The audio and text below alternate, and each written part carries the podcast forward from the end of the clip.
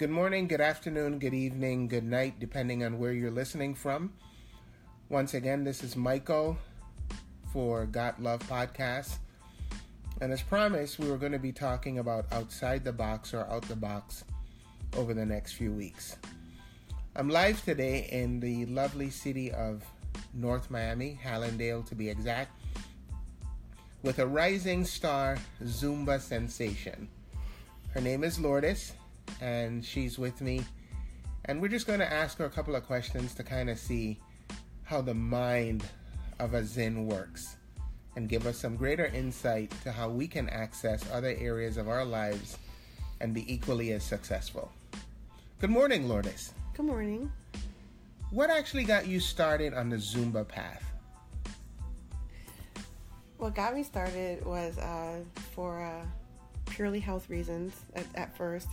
Um, I've always done Zumba um, on and off. I was I wasn't consistent for a while, but then after a health scare uh, several years ago, and um, I still kind of hesitated after that. Then uh, one thing led to another.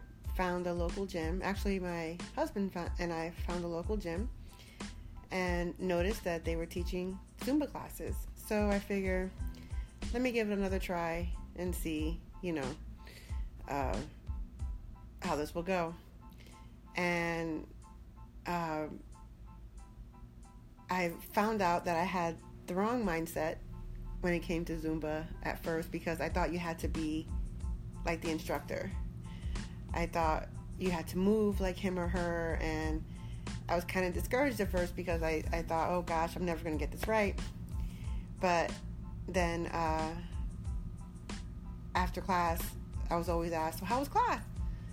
Oh, I didn't like it. I don't know what I'm doing. But you're going back? I'm like, yeah, I'm going back. So finally, after going back several times, I fell in love with it. And um, that's how I pretty much got started. And I understand that you're now a Zumba certified instructor. I am. How long have you been teaching? I have been teaching now. This June will be two years that I've been teaching in the Jacksonville, Florida area. And what's the one tip you would give a person? Just the one thing that a person should do or be to be successful in Zumba and in life? The one thing. To uh, be open. Be open. Right. And today is supposed to be a big Zumba event, correct? Yes. What's happening today in North Miami? Today I was uh, selected to participate in a live stream uh, here in Hallandale with uh, some uh, Zumba celebrities. And I will be participating in it's a live stream Zumba class that will be starting at 1 p.m. Eastern Standard Time. And um, I'm super excited about it. Cool. So there you have it, folks.